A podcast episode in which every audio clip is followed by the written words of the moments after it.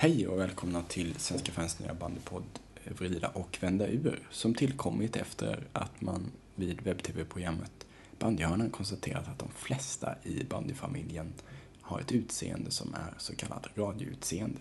Mitt namn är Daniel Engström Stenson. Eh, bredvid mig här sitter...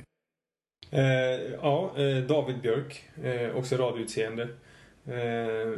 Jag är trettiotvå år och född och uppvuxen i Lidköping, men bor numera i Stockholm och följer Villa. Skriver, har skrivit de senaste två säsongerna på Svenska fans för Villa, men, och även bloggat lite grann på lokaltidningen i Lidköping och även skrivit en inofficiell Villa-hymn som spelas på varje match. Så, sångare med mera. Ja, exakt. Per. Ja, Per Fahlén var namnet, också trettiotvå. Ehm, radioutseende får väl vara, jag ser ut ungefär som, som David faktiskt. Jag har dessutom glasögon. Ehm, jag är journalist i grunden och jag har, in, jag har nog inte sett mitt namn på Svenska fans bandysidor, men däremot i bandyportföljen där jag är återkommande skribent. Och jag delar ju också namn med en eh, tidigare, tror jag väl, bandyspelare, numera bandytränare. Eh, och... Som David känner till. Oh ja, känner till honom mycket väl. Det var trevligt. Nu är aktiv i Lidköpings A I K. Så är det, ja. Mm. Just det. Exakt. Ja, nej, jag är ju också då en av Sveriges kanske få uttalade Tillberga-supportrar som jag började följa dem när jag var i Västerås. Precis. Och med uttalad så antyder det att det finns många i garderoben. Ja, alltså det, det finns ju, det är ju ändå tresiffrigt på T B:s matcher, så att, men jag är nog en av få som dels inte bor i Västerås och dels inte har någon koppling till klubben, tror jag. En av Stockholms enda T B-pins på jackan. Eh, nej, det finns fler T B-pins, för jag har faktiskt ett på en annan jacka också. Så. Se där. Där se utgör där. Du femtio procent av alla T B-pins i Stockholm, säkert. Ja, sjuttiofem procent kanske. Ja. Fint. Eh, David och Per kommer återkomma om ett litet tag. Eh, tanken med den här podden är dels att ni ska få höra eh, lite sådana som vi, supportrar, prata bandy. Eh, men tanken är också att eh, ni ska få höra en del spelare och ledare komma till tals. Eh, och därför kommer nu en ungefär trettio minuter lång intervju med eh, Sandvikens anfallare Kristoffer Edlund, där vi kommer prata om hur han hade det borta i Ryssland och om det där att han faktiskt inte var den stora stjärnan i ungdomslagen, och lite om den där kritiken som ett tag fanns att han inte klev fram när det verkligen gällde. Då sitter jag här med en spelare som har tre S M-guld, två V M-guld, ett ryskt guld, vunnit skytteligan fyra gånger, årets vann tjugofjorton, du har gjort nittioett mål under en säsong, du har gjort tolv mål i en match, du är tjugoåtta år gammal, anfallare i Sandviken, lagkapten Kristoffer Edlund. Välkommen hit. Tack så mycket. Är det något du vill lägga till? Nej, det tror jag inte. Nej. Ganska, ganska bra meritlista ändå, än så länge får man säga. Eh, jo då, det tycker jag. Eh, även om man alltid strävar att den ska bli större. Framförallt titlarna. Ja. Du är i år tillbaka i elitserien efter ett år borta i Ryssland. Hur, hur är det att vara tillbaka än så länge? Nej, men det är kul. Det är precis i början av säsongen, men jag tycker, jag tycker det är mycket som har varit roligt hittills. Och nu är det jätteroligt att elitserien har dragit igång med, med mycket matcher, så att det känns bra. Ja, har du kunnat se det, några förändringar som du ser liksom under det året du har varit borta, om man tänker i elitserien och... Ja, det, det har väl hänt lite saker, tycker jag. Eh, framförallt under försäsongen tyckte jag det var oerhört eh, stängd bandy mm. eh, från många lag, eh, och vilket jag tycker inte gynnar publiken eh, så jättemycket, men eh, det är klart vi får ge det lite tid här, så hoppas jag att eh, de flesta lagen kommer nej men, inte öppna upp sig, men i alla fall att bjuda på, på mer offensiv bandy än vad, än vad som har gjorts hittills. Men är det att, när du säger stängd, är det att lag backar hem mycket, eller är det att de anfaller med få personer? Ja, jag vet inte riktigt. Nej, men det är klart att många, många lag väljer att ta hem, ta hem hela laget i defensiven och, och försvara sitt eget mål, och, och självklart ska man göra det också, men då tycker jag det är viktigt att man, att man vågar anfalla också, så att, så att publiken får se mycket målchanser och, och händelserika matcher, för det tror jag är oerhört viktigt för sport. Mm.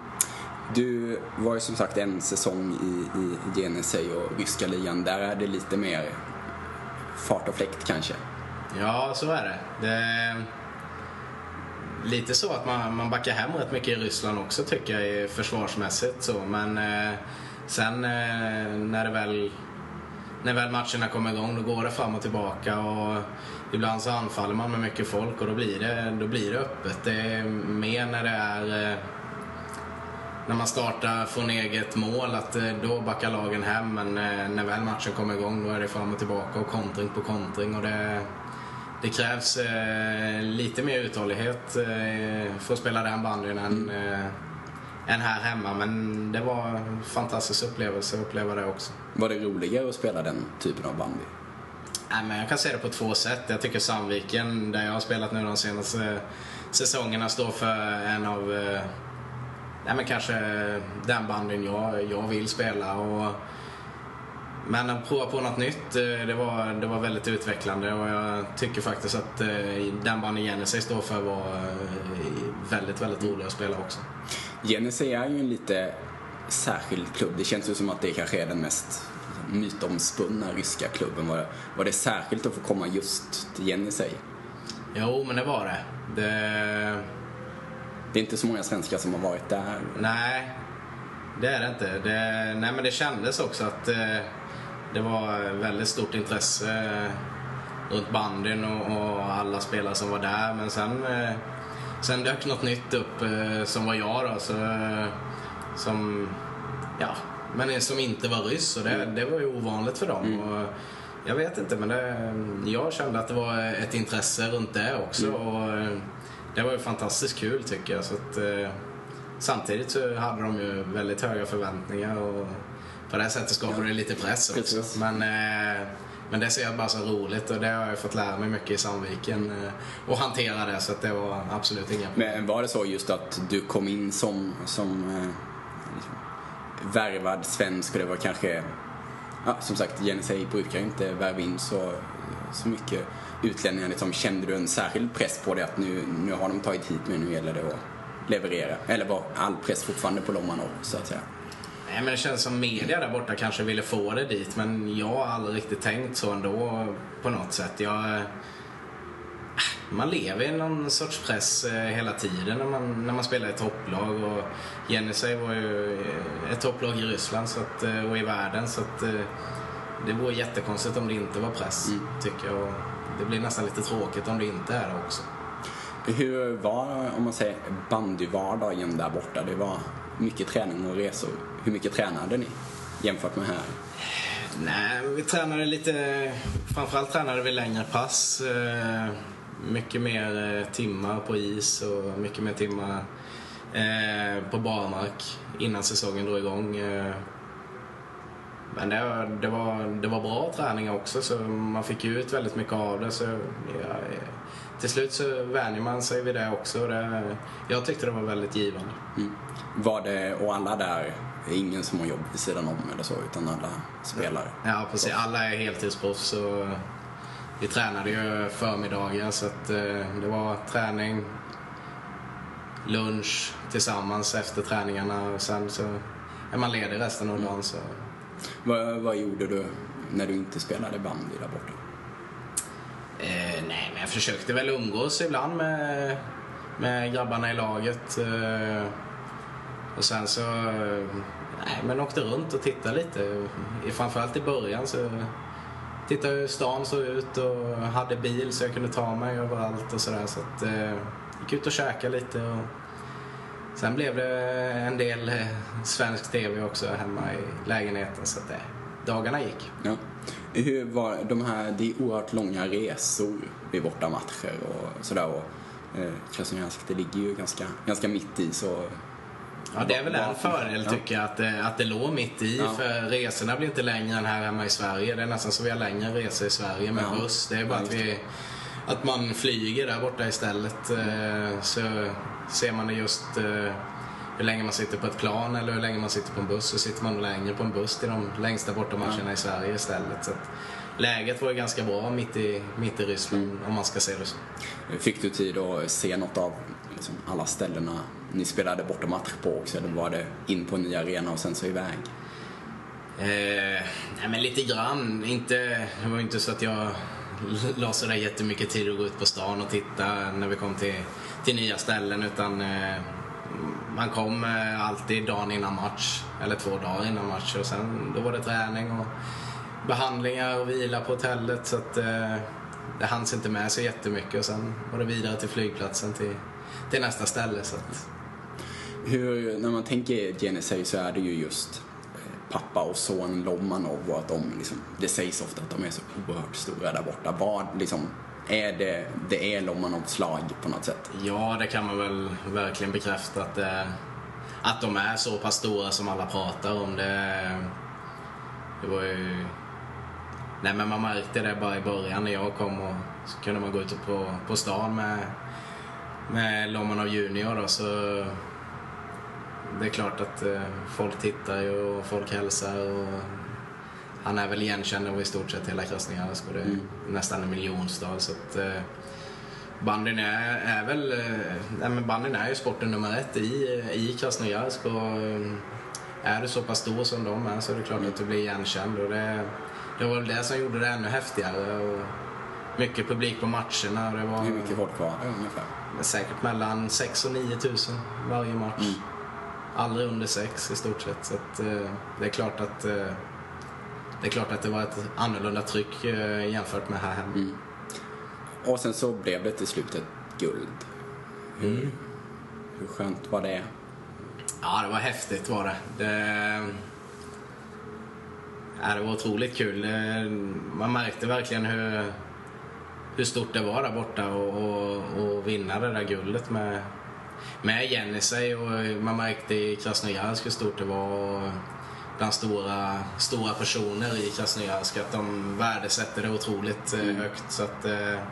det är borgmästaren där i Krasnojarsk har en del med klubben att göra, eller hur?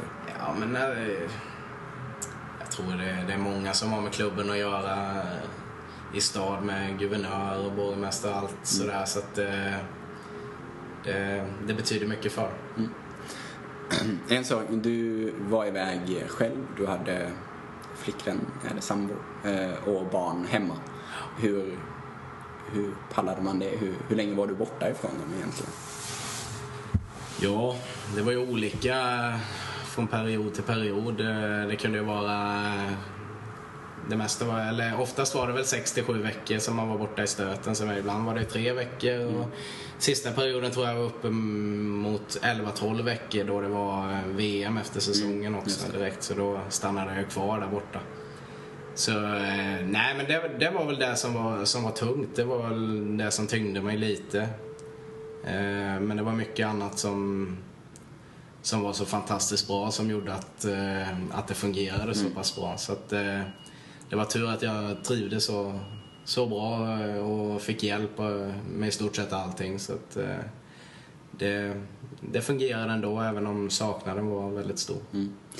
Hur, nu, det var lite därför som du kom hem också, har jag förstått det som, just familjesituationen. Ja, vi fick ett barn till direkt efter V M mm. så att jag kände det med, med två barn, så... Och den saknaden som jag hade, så hade det inte fungerat att vara borta så pass mycket som jag var förra året, ett år till. Utan då, då hade jag gärna tagit med mig dem och, mm. och haft dem i min närhet hela tiden. Så att, eh, men eh, vi och jag bestämde att eh, Psyk var ett, eh, det bästa alternativet för den här säsongen. Så då blev det så. Det var bara, om det var Sverige så var det bara Psyk som, ja. som gällde. Jag tänker lite överlag det här med alltså, ha barn och vara elitspelare. Om, om dina barn är något som mina barn så är det, det är inte alltid de sover särskilt bra på nätterna och liksom, de är sjuka och man själv blir sjuk och liksom, jag är betydligt tröttare nu än vad jag var för fem år sedan. Och det måste ju du också känna. Och så liksom, har du en avgörande semifinal och så har barnen inte sovit på natten liksom, ja. på, Påverkar det?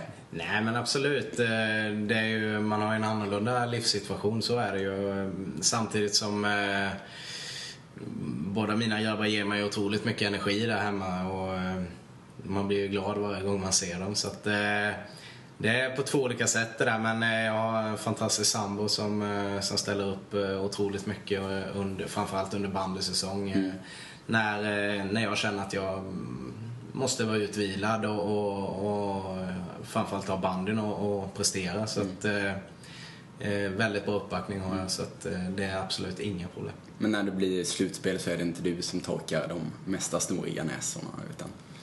Nej men det blir lite så att eh,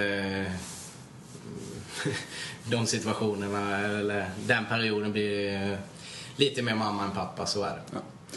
Om vi flyttar tillbaka till ja, eh, Vetlanda, och du är född åttiosju och du är väl en av de här som man brukar säga är född på ett par skridskor i stort sett. Hur, hur gammal var du när du började åka skridskor? Ja, jag var nog två och ett halvt drygt säkert när jag, när jag började försöka stå på ett par skridskor i alla fall. Sen vet jag inte hur bra det, hur bra det gick, men nej, det är klart jag, jag har hållit på med det här o, oerhört länge och jag fick lära mig tidigt, så det... Jag vet inte hur mycket det påverkar. Nej, för det kan man ju säga för de som till händelse inte vet det, så eh, din pappa spelade ju i, i V B K-landslaget under, under den här tiden. Och du själv under, under, under ungdomsåren, var det, var det självklart att det skulle vara band? Du spelade lite fotboll också? Ja, nej, det var nog inte självklart så. Jag, jag höll på med fotbollen som jag... Framförallt fotbollen som jag tyckte var oerhört kul, och vi, vi hade ett jättebra lag i Vetlanda också i, i fotboll, så att eh, nej, det var inte självklart. Det, det kom mycket, mycket senare, säkert runt femton sexton där mm. jag verkligen bestämde mig att mm. nej, det blir bandy. Och hur var det just, du, du nämnde ju det att ni hade ett bra lag, det är ju, alltså den åttiosex åttiosju-kullen i Vetlanda är ju väldigt bra med mycket folk som eh, var bra i olika sporter. Var du, var du stjärnan redan då, alltså under ungdomsåren, eller hur? Nej, det skulle jag nog inte säga, utan det var, det var väldigt många som var, som var bra i, i det åttiosex åttiosju-laget i banden. Den, den största stjärnan tycker jag var Johan Löfstedt. Det var ingen som var i närheten av honom. Sen var vi andra väldigt bra också, tror jag, men, men han var, han var bäst. När kände du att det, så att säga, liksom...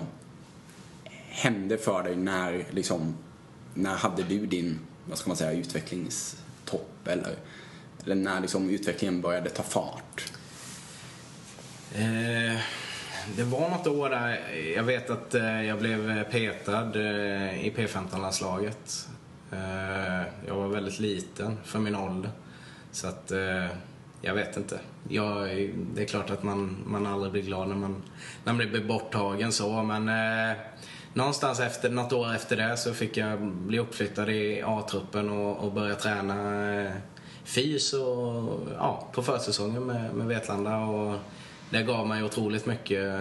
Eh, Sigge Infalin var en stor bidragande orsak till att min utveckling började ta fart.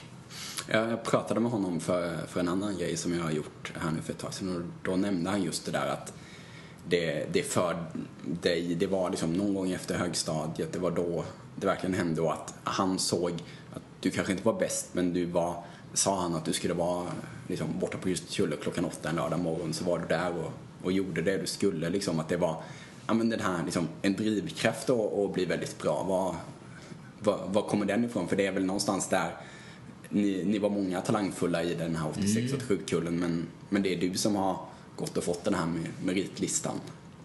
Ja, ja, men talanger, talanger finns det många av.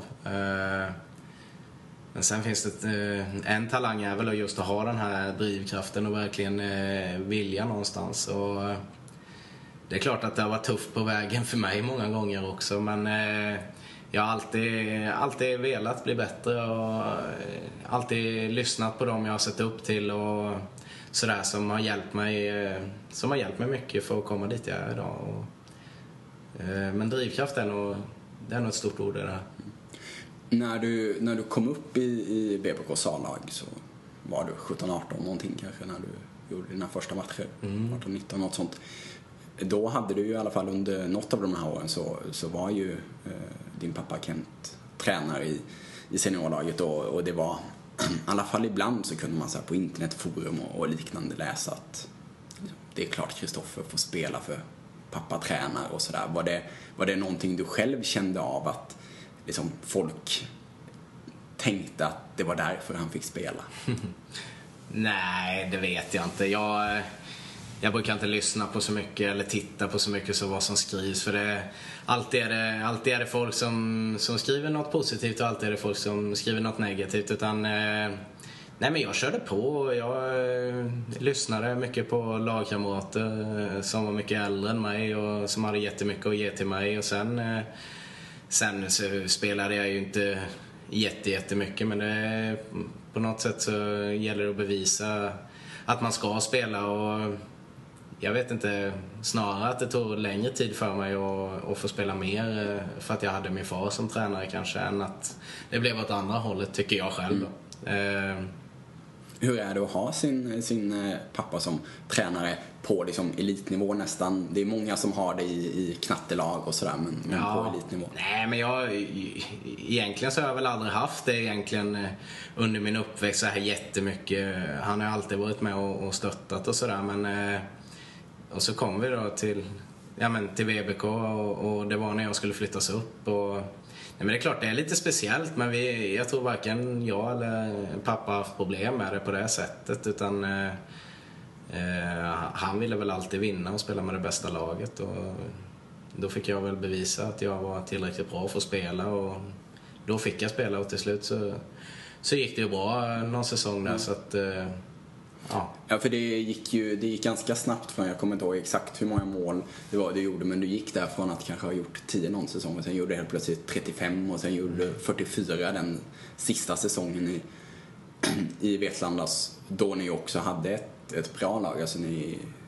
ni värvade Marcus Bergvall och Rinaldo och mm. var ju nära och slut Sirius i den här kvartsfinalserien. Påverkade det på något sätt att, att ni inte gick till semifinal? Spelade det in när du sen valde att lämna V B K? Eller vad var det som gjorde att du, att du kände att du ville vidare? Uh, ja. Nej, men jag, mitt sista år i Vetlanda så spelade jag V M i Västerås. Uh, och jag kände verkligen hur, hur häftigt det var. Och, uh, det var. Det var så många bra spelare med i...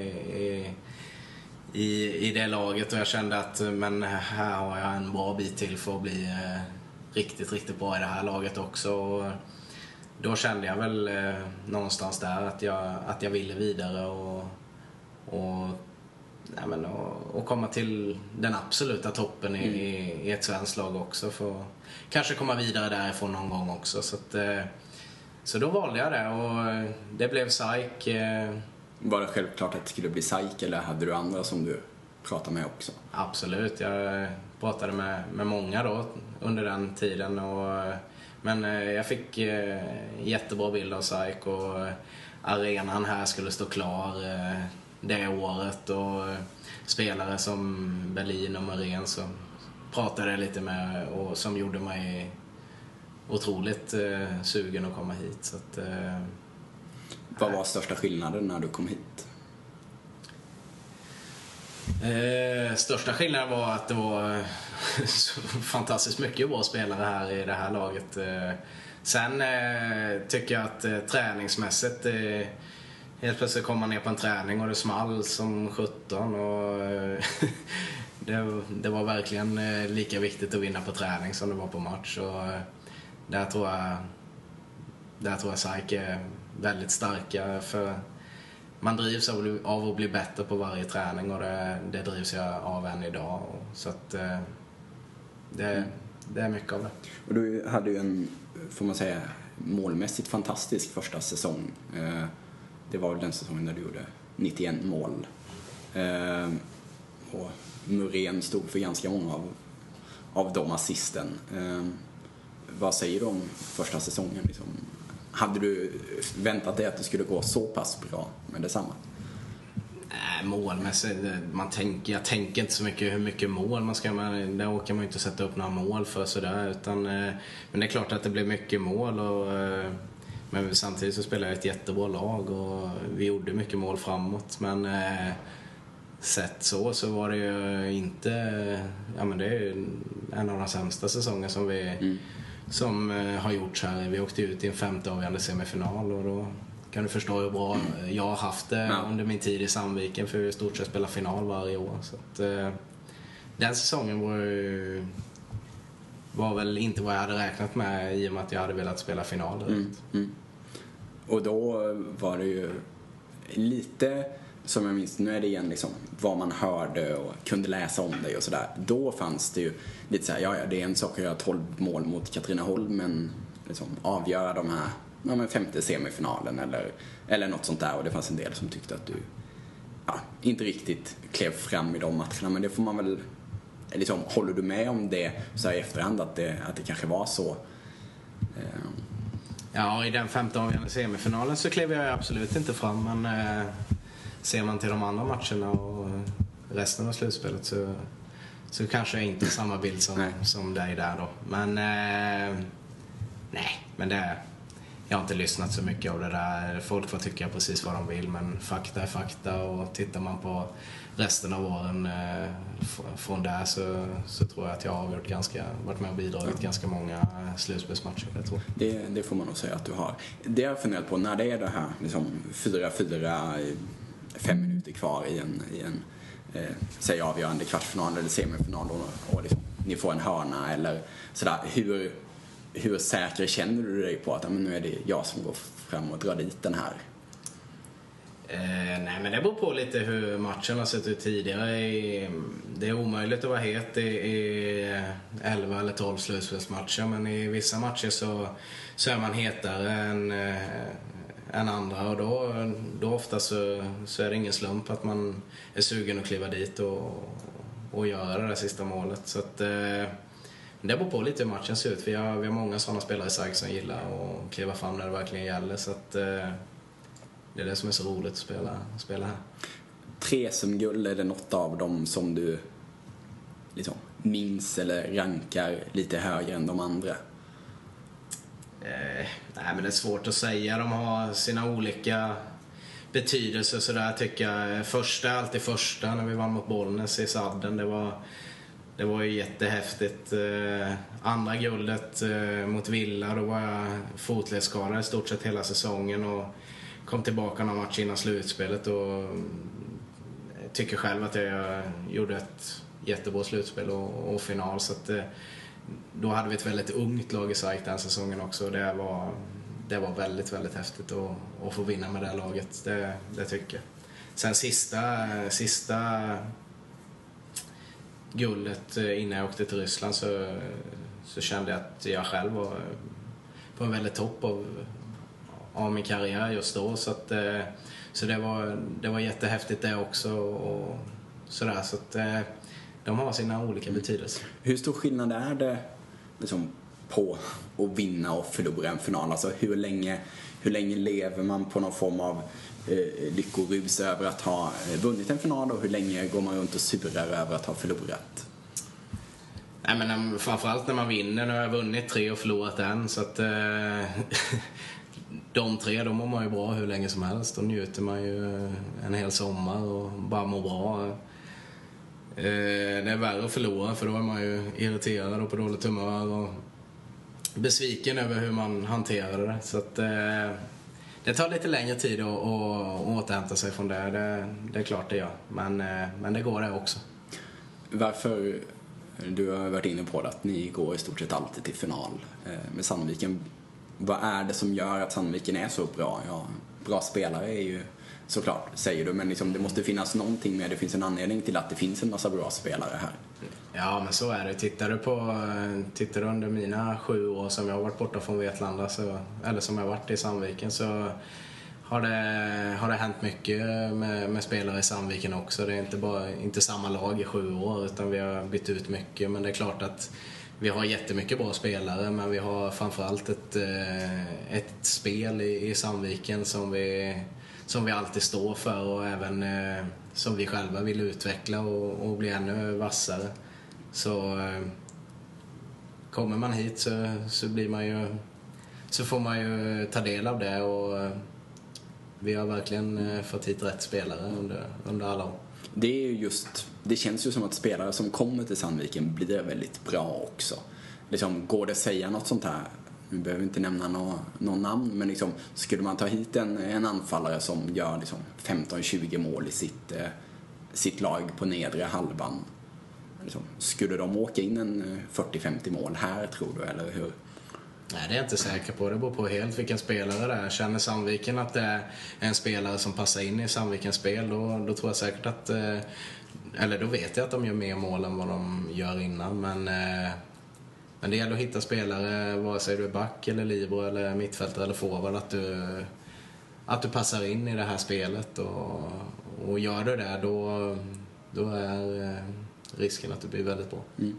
Och, och omvänt, alltså må- många spelare som finns här i Sandviken, skulle man slänga ner dem i liksom, Kungälv eller Sirius eller Vetlanda, liksom, är det självklart att alla, att alla som tillhör Saigs A-trupp skulle gå ner och göra liksom avtryck i, i de här klubbarna, eller är det på något sätt att man blir ju bättre för att man, man är här och har bra spelare runt sig?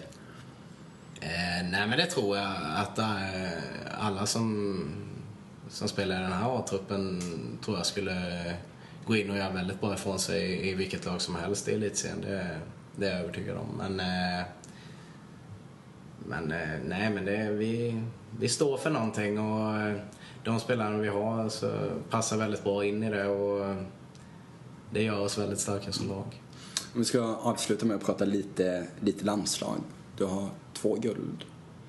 Det är ett tag sedan Sverige tog mm. guld senast. Vad, vad behöver landslaget göra för att ta, lyckas ta ett guld som nu är vår?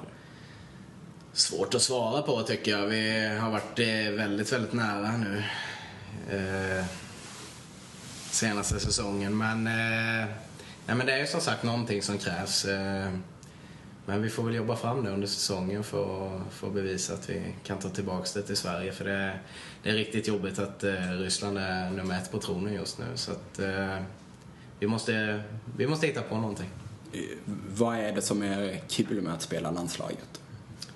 Eh, nej, men det är absolut roligaste att spela med de bästa spelarna i världen och mot de bästa spelarna i världen. Det, det blir ett snäpp till, och det, det är det som gör det så fantastiskt häftigt. Mm.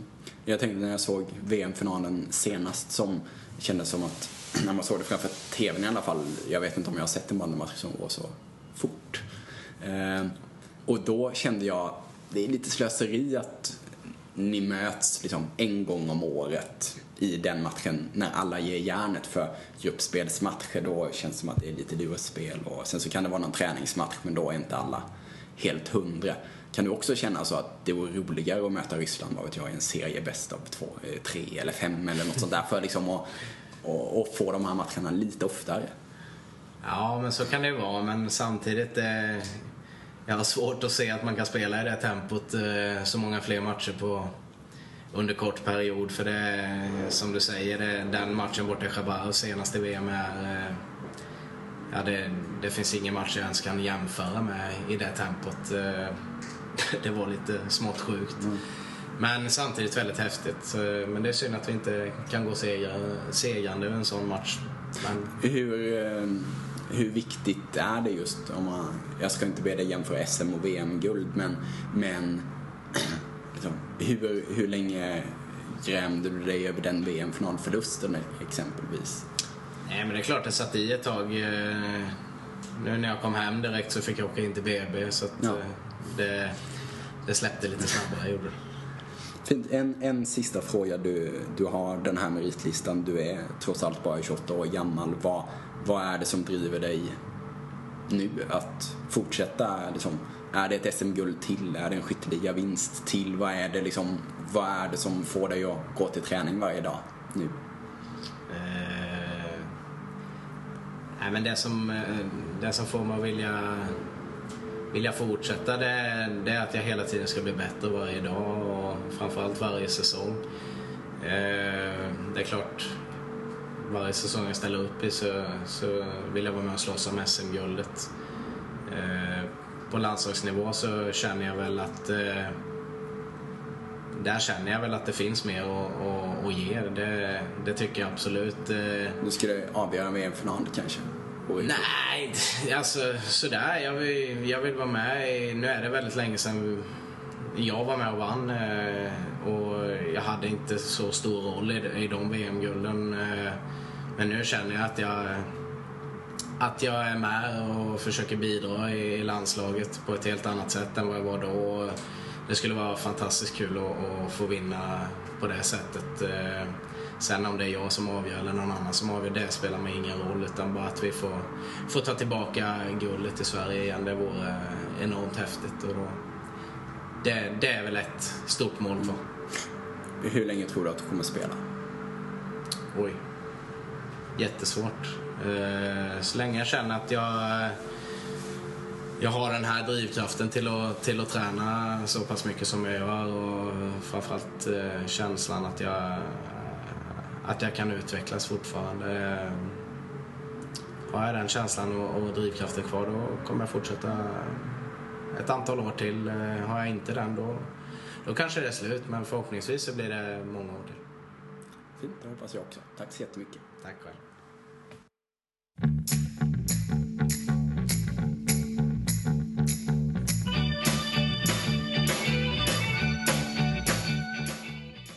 Då så, välkomna tillbaka hit till bordet där jag, Daniel, sitter ihop med David och Per. Vi har lyssnat på en intervju med Kristoffer Edlund, och jag tänkte att vi skulle börja lite där med om det var någonting som ni reagerade på när ni hörde den här intervjun, Per.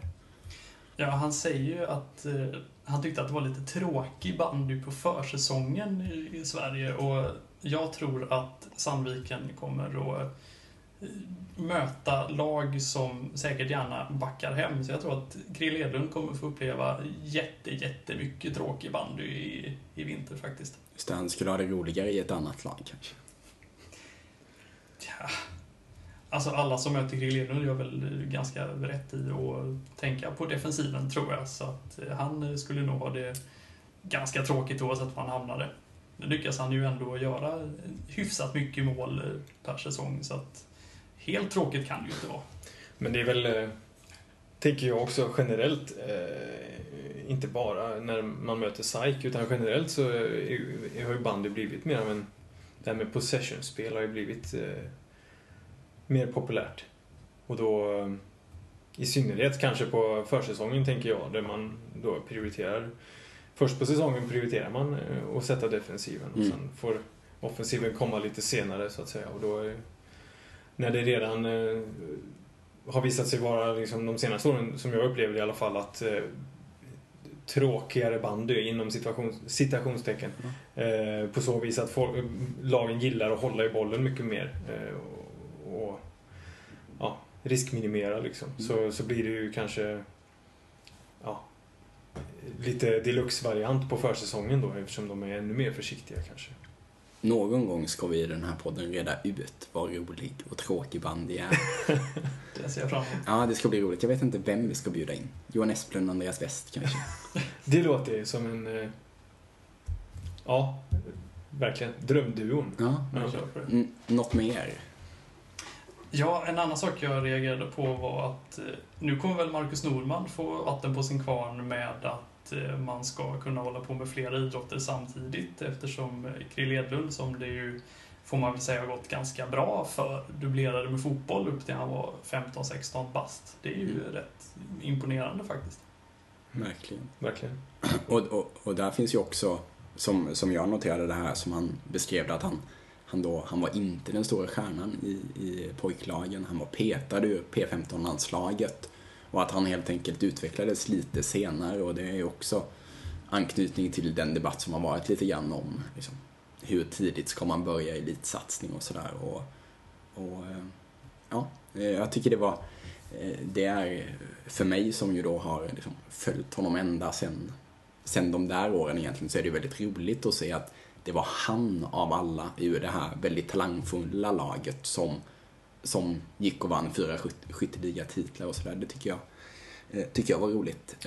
Men det tycker jag också man har, liksom att Krille Edlund är väl en sån spelare som, som han trycker på här i intervjun. Han säger att, liksom att drivet att utvecklas hela tiden, att bli bättre varje dag. Att eh, det är säkert någonting som han har haft med sig sedan dess, att han fick, han insåg kanske tidiga, tidigt då att han var tvungen att träna för att bli riktigt bra. Mm. Och det är ju på ett sätt en väldigt bra förutsättning för att också kunna bli väldigt bra, annat än man har ganska lätt för sig när man är yngre. Mm. eh, och, och liksom är den stora stjärnan redan när man är i fjorton femton års åldern, och det kanske... Men du har ju ett lysande exempel på att det kan gå ganska bra när man är, när man är stjärna i ungdomslagen. Ska du berätta hur det var att vara på eh, Västgötalagsuttagning med Johan Esplund? Ja, det kan jag göra. Eh, det fungerar ju så att man, eh, man kallade en, ett trettiotal eh, ungdomsspelare till, till ett, eh, ett träningsläger eller så, och delade in i två lag. Eh, Jag minns vid ett tillfälle på Isstadion Lidköping där jag fick spela i samma lag som Johan Esplund under den första halvleken, och gick till pausvila med åtta ett.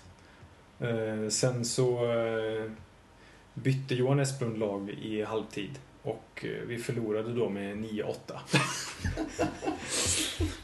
Ja. Så kunde det gå till. Så där. Eh, sen har ju även Johan eh, faktiskt eh, den här träningsidioten i sig, så att eh, han eh, har ju inte lidit av att ha haft lätt för sig när han Nej. var yngre heller på något vis. Om, om vi ska säga någonting om Kristoffer Edlund som anfallare, han, han har ju en otäck förmåga att göra mål, och, och numera också en otäck förmåga att avgöra matcher. Det var det slutspelet tjugo fjorton som han, han gjorde matchavgörande mål i fyra av de fem eh, sista matcherna. Eh, liksom, vad tänker ni på liksom, som gör att, varför är han så bra, eller vad, vad är det med honom? Det är väl eh, det är väl just det här, tänker jag, eh, att han har utvecklat eh, sina avslut helt enkelt. eh, det är ju, jag vet när David Karlsson kom till Villa så pratade man mycket om hans skytte på så vis att han eh, inte, inte att han skjuter hårdast eller på något sätt eh, är liksom anmärkningsvärt teknisk eller så, men eh, han träffar mål åttio procent av gångerna liksom, och Krille är väl nästan snäppet värre ändå. Och, och skjuter lite hårdare när han träffar mål. Ja, precis. Eh... Är, är Kristoffer Edlund elitseriens bästa anfallare, skulle ni säga? Han är ju inte den här liraren. Det är inte han, han hämtar ju inte boll på egen planhalva, gör fyra gubbar och sprätter upp den i krysset liksom. Då håller jag ju till exempel Johan Esplund som en som en vassare anfallare på det viset, för han är mer komplett. Men kanske den bästa målskytten, skulle jag hävda i alla fall. Så skulle man kunna säga. Mm. Ja, alltså det känns ju, på tal om tråkigt, alltså det känns ju ganska tråkigt att säga att Krille Edlund är bästa anfallaren, även om alltså, han, han är ju ganska bra så, men då tycker jag, då slänger jag in David Karlsson bara för det. Ja. Han kan ju också göra mål. Han kan också göra mål. Det kan han verkligen. Men det är ju det, det är ju olika, det finns ju så många olika roller för en anfallare. Eh, Krille och Dabba har väl mer snarlika roller, medans Esplund som har liksom till uppgift också att in, inte bara avsluta utan även eh, hämta boll och fördela boll.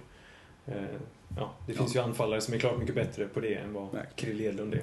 Nu märker jag att min telefon börjar bussa lite här, och det är eh, diverse sms från eh, min V B K-redaktion, för att det är ju så att det här spelas in eh, vid mitt, eh, matbord där vi har suttit med två olika eh, dataskärmar och vi har eh, tittat på, jag framförallt på Vetlanda Edsbyn, serie fem tre eh, till Vetlanda, och Per har suttit här och sett Tillberga göra vad då?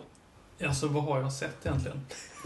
Alltså, jag, jag, jag var ju väldigt lugn, för jag var så övertygad om att det här skulle ju bli Sandvikens fjärde match i rad med tvåsiffrigt framåt. Men det blev det ju inte. Det blev ju en sensationell Tillberga-seger med sju sex med avgörande målet ganska långt in på tilläggstid. Och nej, alltså det, nej jag, jag var lugn även när det stod fem två till T B, för jag satt på och väntade på att snart kommer kollapsen, snart mm. kommer kollapsen. Men den kom ju nästan.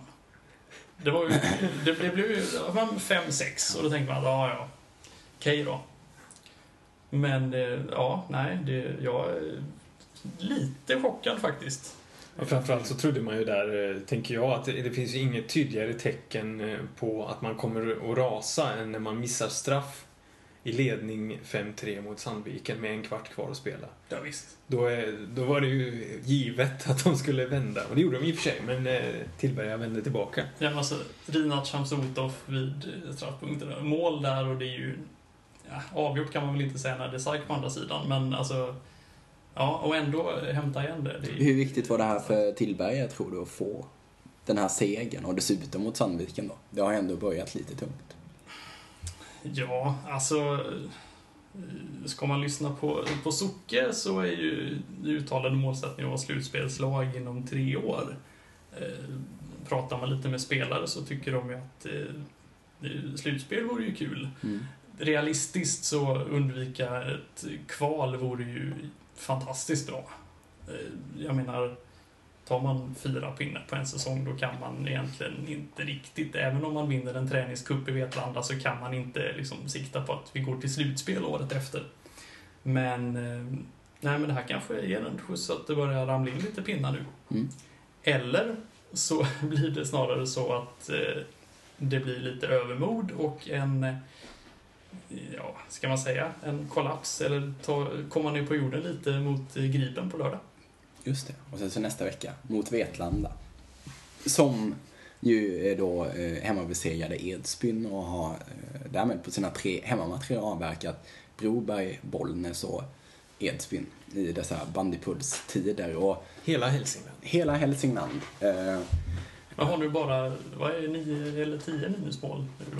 Precis. Det, det var ändå en eh, tvåmålsseriemarginal den här gången, och kanske inte de två tidigare matcherna har det ju ändå varit lite marginaler på vår sida, men jag skulle ju aldrig recensera B B K, men David Björk däremot. Ja, nej, jag, jag var eh, mycket imponerad av Vetlanda idag faktiskt. Eh, väldigt rättvis seger. Eh, klassskillnad fram till fem två skulle jag säga. Sen... Eh, Sen blir det lite nerv på slutet när de kanske vill bevaka ledningen och, och, och backar hem lite mer och ger då ett minutrymme och, och blir lite farligare. Men ja, på det hela taget så tycker jag Vetlanda såg väldigt stabila ut. Mm. Det verkar vara lite Hawaii över dem dock.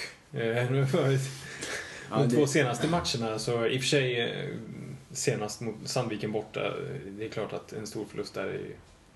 Ja, visst. Men det är, som vi såg idag, så finns det olika sätt att, att ta Sandviken. När man blir ett tvåmålsunderläge så kan man ju välja att eh, bryta ihop, eller så kan man välja att göra, göra fem, fem göra fem raka mål. Så, att det, så är det ju.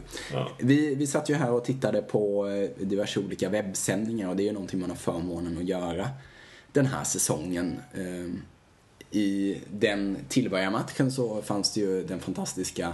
Eh, vad ska man säga, extra effekten att man vid mål fick höra Socke Jonsson och Per Fosshag eh, jubla i slow motion. Hur lät det ungefär? Mm.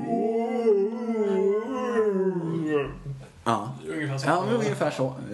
Men bara, bara det att eh, Socke och Fosshag kommenterade en bandysändning. Jag såg tittade lite snabbt på kommentarerna till webbsändningen och det var någon som skrev att det känns som att kommentatorerna håller lite på T V. Mm. Och, ja, det kan man ju säga. Vi, vi satt väl snarare och var förundrade över hur lugn eh, Socke höll sig. Och fram, till, liksom, fram till minut åttio ja. ungefär. Ja. Ja. Ja. Men, men som jag sa då, att det får ju vara förlåtet, för är man... Är man klubbchef för ett lag som är på väg att slå Sandviken, så tycker jag man har rätt att, att vara lite engagerad. Att, att, men det är... att han inte vrålade rakt ut på slutsignalen tycker men det jag. Gjorde jag, det gjorde ju inte du heller. Förvånansvärt lugn. Ja, men det var ju... Han trodde inte att det var sant. Nej, ja, men det var ju först, som sagt, jag satt och väntade på att kollapsen skulle komma. Va? Och sen när det... Bara fick vi ju höra eh, liksom, eh, Socke Jonsson och Per Fosshag eh, prata valspråk, utan vi fick ju även lyssna till eh, kommentatorn på bandypult som har de flesta matcherna i, i södra Sverige, Olle Tyrbo. Ty, Tyrbo? Tyrborg? Tyrborg. Olle Tyrbo. Tyrbo. Tror jag det var. Ja. Ja. Och han är ju, vi är väl alla väldigt tacksamma för det jobb han gör. Eh, han hade idag avsevärt bättre koll. Senast jag såg honom mot Vänersborg så blev det lite sammanblandning av namnen lite då och då. Emil Wiklund drev upp bollen för, för Vetlanda och Tobias Nyberg för Vänersborg och sådär. Och det har visat sig efter lite research av David Björk att han har lite problem att skilja på folk, den här Olle. Ja, det var, det var, jag googlade Olle Tyrbo och det, det jag fick fram var ett klipp från Nyhetsmorgon på T V fyra där han varit med, och Eh, det visade sig att eh, han, när hans eh, döttrar föddes, tvillingdöttrar var det, så tappade båda döttrarna eh, identitetsbandet på B B, så de hade lite svårt att avgöra vilken som var vilken av eh, barnen. Det känns som att han har lider av någon sorts posttraumatisk stress efter det, ja, eller någonting som gör att han återupplever det här. Så kan det vara. Ja, men det är ändå bra att få den bakgrunden. No offense, Olle, du gör ett jättebra jobb, men jag, det här jag var, tror, jag det här tror var för... är en bra farsa. Ja, men det tror jag också, absolut. Vem har inte blandat ihop sina barn, säger jag. Jag har inte det, jag har bara ett. Ja, just det, det är hemligheten. Ja. Jag har ju en, en notis, vi sitter ju alla i Stockholm och eh, var nio komma sju kilometer in här så spelade Hammarby hemma mot Broberg, och eh, jag tror inte att det är särskilt många som stannar hemma eh, från en, en match med sitt favoritlag för att sitta och titta på en, på en webbsändning. Men däremot så tror jag att en del kommer göra som jag gjorde idag, att hellre ser jag V B K på eh, skärmen än att åka in och se Hammarby Broberg som är bra match, men ändå inte den där toppmatchen.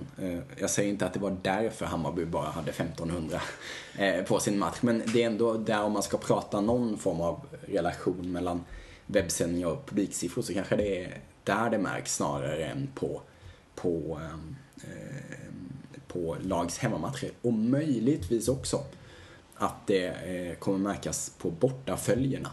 Och då kommer vi in på det här med bortaresor. Jag var ju i Sandviken i helgen och såg V B K uppträda sådär hopplöst, håglöst, som jag i min värld inbillar mig att egentligen bara Vetlanda kan göra på bortaplan. Eh, för att jag har varit på ganska många ställen och sett dem vara ungefär så här dåliga. Eh, hur, vilka är era värsta borta matchminnen, David? Mm. Eh... Jag fick faktiskt fundera lite på det och höll på att landa i slutsatsen att jag har inga. Men sen insåg jag att jag har antagligen någon sorts välfungerande förträngningsmekanism, för att sen kom jag på att jag var och såg den tredje semifinalen borta mot SAIK tjugo fjorton där Villa ledde med sju fyra och tappade till sju sju och sedan förlorade i sadden. Den var inte rolig. Per? Ja, alltså jag funderar på värsta borta min. Alltså, jag är ju som sagt ganska luttrad eftersom jag håller på ett lag som, ja, man är van vid att se Tillberga förlora. Förutom när de spelade i Allsvenskan, då var det ju segrar med så här, sju åtta målsmarginal. Liksom. Men förvånansvärt nog så brukar Tillberga vinna ganska ofta när jag ser dem på bortaplan. Ja. Enda bortaförlusten jag sett har varit på Sinkan faktiskt. Ja. Så att... Du är med andra ord inte välkommen till Lidköping. Jag har till och med varit i Vänersborg och sett Tillberga ta en sällsynt seger, och det var ju oerhört roligt. Speciellt när två små barn nedanför mig undrade varför jag var så glad när de med vita tröjor gjorde mål. Och det där pekar på någonting. Det är ju någonting särskilt med att liksom vinna på bortaplan. För att man, man är liksom ensam och man, man sitter där. Det var bara senast alltså när, när Vetlanda då gjorde ett noll efter fjorton sekunder och jag ställer mig upp och jublar och ingen annan jublar. Det var ju några väldigt bra sekunder. Sen, sen gick det raskt ut för, men det finns ju något härligt med det där. Och då, då kommer vi in på de, de bästa bortaminnena. Jag kan säga att ett av mina bästa kommer faktiskt från Lidköping. På min allra första bortamatch när jag var och såg eh, Villa, Vetlanda, det kan ha varit nittiotre.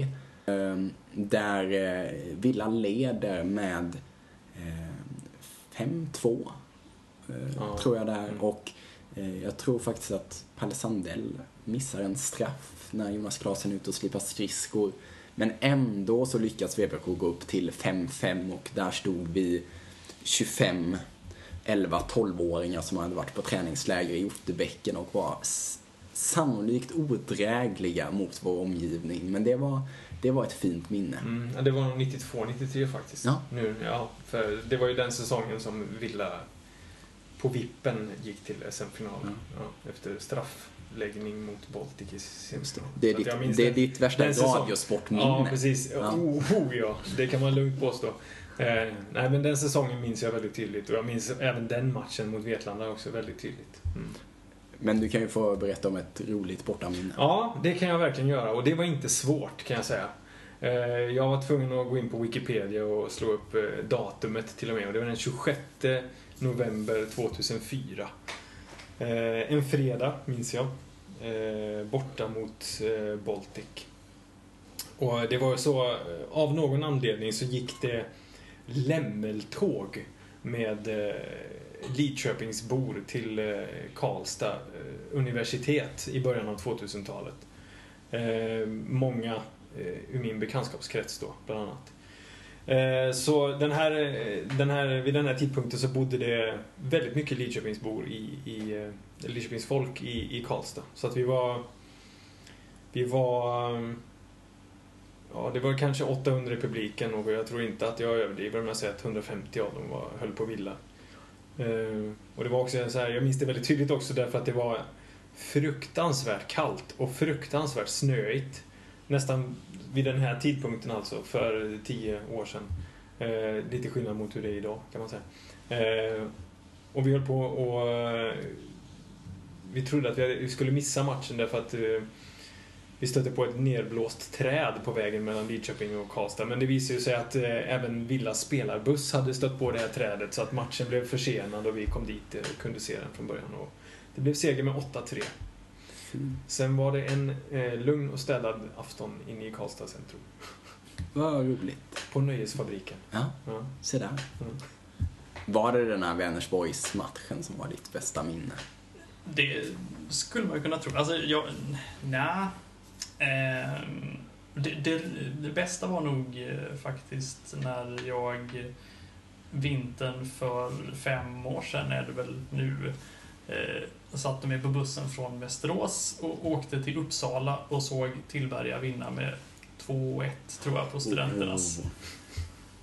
Och det var ju oj oj oj. Jag satt och försökte tina upp mina knäskålar på bussen hem, men det var ju av ren ren och glädje. Var det en av de här avgörande sista omgång-matcherna som man spelade mot Sirius? Nej, Nej nu blandade det var, jag ihop det. Det var, det var nog random seriematch mitt under så. Men jag, jag minns också faktiskt när Östling kommer skrinnande förbi och får några okvädningsord av några hemmasupportrar och sätter upp det mittersta fingret och flinar åt dem. Det var ju... Ja, men det är så kanske man inte riktigt beter sig när man är gäst någonstans, men det var ju ganska kul. Men det är ändå det där som gör att det är kul med bortamatcher på något sätt, känner jag. Jag har ju ett, ett lite särskilt minne som hade all potential att bli det värsta bortaminnet någonsin. Jag och eh, min kompis Andreas Söderman och hans bror Johan satte oss i bilen och åkte till Söderhamn en fredag. Eh, kommer dit och Vetlanda gör ett noll tidigt och sen så ja, går det som de ofta gör och de förlorar med fem två. Johan är något så oerhört förkyld så att han, han sitter hemma på hotellrummet och hostar. Eh, medan jag och Andreas sitter på samma hotell i utkanten av Söderhamn och tänker att vi måste ju ändå liksom in och se Söderhamn. Vi hamnar på en, på en pub som är av det skavigare slaget och sitter där och gnäller. Jag tror just den, just den här kvällen så tror jag att det var Pontus Blomberg och, och P G som fick några oförtjänta slevar. Eh, och eh, Andreas hade skrivit om den här matchen på Svenska fans och, och twittrar. Här sitter jag på ett, eller en text skriven deppig på ett hotellrum i Söderhamn. Var på Dennis Vasberg, målvakt i Broberg, twittrar tillbaka och säger: sitt inte där och deppa, kom hem till mig och drick vin istället. Och så börjar de twittra lite med varandra och så säger Söderman var, var vi sitter någonstans, var på Vasberg svarar: aj då, jag kommer och hämtar er. Och sen så kom han och hämtade oss och sen så satt vi i köket hemma hos Dennis Vasberg och drack vin och fick lyssna på rövarhistorier om Stefan Nordén och annat. Så det var ju ett fantastiskt fint minne. Jag bad om tillåtelse för att berätta den här med rädsla så att Vasberg nu inte ska få horder av bortasupportrar som förväntar sig vin vid hans köksbord vid förluster i Söderhamn, men vi får se hur det går med den saken. Vasberg har faktiskt varit gäst hemma hos mig också, fast då spelade han i Sirius och jag bodde i Gävle. Jaså? Ja. Så det här har ju inte bett om lov. Men Vasberg kanske kan ha överseende med ja, det. Ja, det kanske han har. Mm. Men kort och gott, Dennis Vasberg är trevlig mot, mot andra lags supportrar. Mycket. Ska vi sammanfatta det så? Ja, det är en hyvens kille överlag, ja, skulle jag säga. Mm. Ja, jag tänkte annars att det, det kanske kunde vara något. För att han verkar ju vara en rätt skön snubbe. Alltså. Ja. Mm. Det är väl bandyfamiljen om något. Ja, det är väl bandyfamiljen, verkligen. Ja. Jättetrevligt. Eh, jag tänkte ändå att vi, vi avslutar med, med två eh, punkter av det mer kuriosa slaget. Johan Esplund har ju varit ute här i, i, i veckan och sagt att han, om alla lag spelade som Bollnäs så skulle han lägga av. Det är inte första gången Johan Esplund eh, är på väg att lägga av på grund av hur andra beter sig. Alltså saker som får Johan Esplund, Esplund att vilja lägga av är alltså defensiva lag. Oskar Olsson kan få honom att vilja lägga av. Om det är för kallt så vill han inte spela V M. Och jag minns för några år sedan när han hade varit och förlorat några regnmatcher på tidig höst och han berättade att han tänker inte spela i Sverige förrän alla lag har hallar utan bara i Ryssland där det inte är lika regniga isar. Har vi något mer skäl Johan Esplund har angett för att lägga av? Jag undrar hur många som skulle ange Johan Esplund som själv att lägga av. Ja, ja han är väl så... är ju... ja, just det. Vi jag tror att det finns fler, finns fler där, tror jag. Ja, ja, kanske. Ja. Men, men man, det, man, det man kan säga... Eller man ska, här kan man ju citera Johan Esplund själv, tycker jag. Det blir ju... När... när var det väl Bandypuls som intervjuade honom och han sa att... När Villa kämpade lite nu på försäsongen med mm. spelet och sådär. Att han sa att jag, jag tänker för mycket och då blir det inte bra. Nej. Nej. Men han får väl byta lag i halvtid annars. Ja, han skulle kunna byta ut tänker för mycket ja, och pratar ja, för mycket ja, också. Kanske, kanske. Jag, jag funderar ju på också vad det, vad det får för, för påverkan här nu. Att Magnus Muren som ju vid några tillfällen kanske inte varit så drastiskt att han ska lägga av. Men åtminstone uttalat att han är ganska trött på bandy när han, när han blir punktmarkerad så finns det helt enkelt nu i Villa liksom någon form av embryo här till att det, det, det finns mycket hos motståndarna som kan göra att man vill lägga av. Mm. Eh, jag tänkte avsluta med en liten frågesport här. Kör bara. Ja. Sedan nittonhundrasjuttio så har egentligen Hammarby och Villa vunnit publikligan alla år. Det är fyra lag som har vunnit publikligan förutom de här två lagen sedan nittonhundrasjuttio. Vilka lag kan det här vara? Oj. Ja, men V S K måste ha haft folk på sina matcher någon gång i forntiden i alla fall. Just det. Ja, inte så länge sedan. nittiotvå nittiotre så vann V S K. Motala. Motala. Som faktiskt då eh, på åttiotalet ja. jag hade en storhetstid ja. och eh, vann på, eh, publikligan tre gånger. åttiosex åttiosju så vann man publikligan på tolvhundrafemtio personer i snitt. Ja. Så såg det ut på det glada åttiotalet. Ja, och då, och då, och då trodde man ju ändå att det var bättre förr. Det tror vis. Man ju ofta. Men, men åttiosex åttiosju var det inte bättre. det, det kan vi slå fast. Ja, uppenbarligen. Eh, sen så har faktiskt Gripen vunnit nittonhundrasjuttiotre sjuttiofyra. Oj. Och sen så... Nu har vi ett kvar alltså. Ja, kan, ett... kan inte du bara eh, göra en konstpaus där så får jag ja. tänka. Pratar du så länge så får jag tänka lite. Ja. Oj, ja.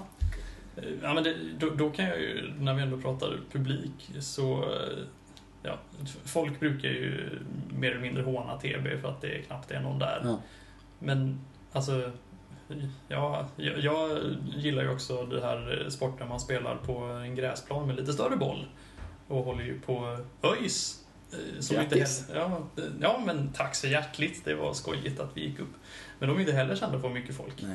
Men eh, å andra sidan så gillar inte jag att trängas heller. Så att det är ganska skönt faktiskt att hålla på. Du väljer dina lag utifrån att man inte behöver trängas. Har du tänkt klart? Ja, det har jag. Ja, jag någonting får mig att vilja säga Katrineholm. Ja, det kunde man tro. Men nej, Kalix Nyborg. Säsongen ah. nittiotre nittiofyra då Kalix var poplaget nummer ett i svensk just bandy. Mm. Då jag minns att eh, de på just kullen söndag eftermiddag kvart över ett drog över tvåtusen personer. Alla ville komma och se Kalix. Och så även hemma. Man hade ett snitt på tvåtusensjuhundrafemtiofyra personer i Kalix. Hoppsan. Nu har man ett snitt på, ska vi slänga ta bort oss. Sista siffran. Ja, precis. Någon, ja, men sjuhundra, ja, eller första siffran, sjuhundrafemtiofyra första, ja, kanske ja. låter rimligt. Ja. Tack så jättemycket för att ni kom in. Det här var ju superkul. Eh, Den här podden kommer att komma med lite ojämna mellanrum under säsongen. Tio avsnitt har vi sagt. Den finns på svenskafans punkt com. Den finns på iTunes om någon dag i alla fall. Och möjligtvis på något annat ställe som jag inte är informerad om. Men vi återkommer vad det lider.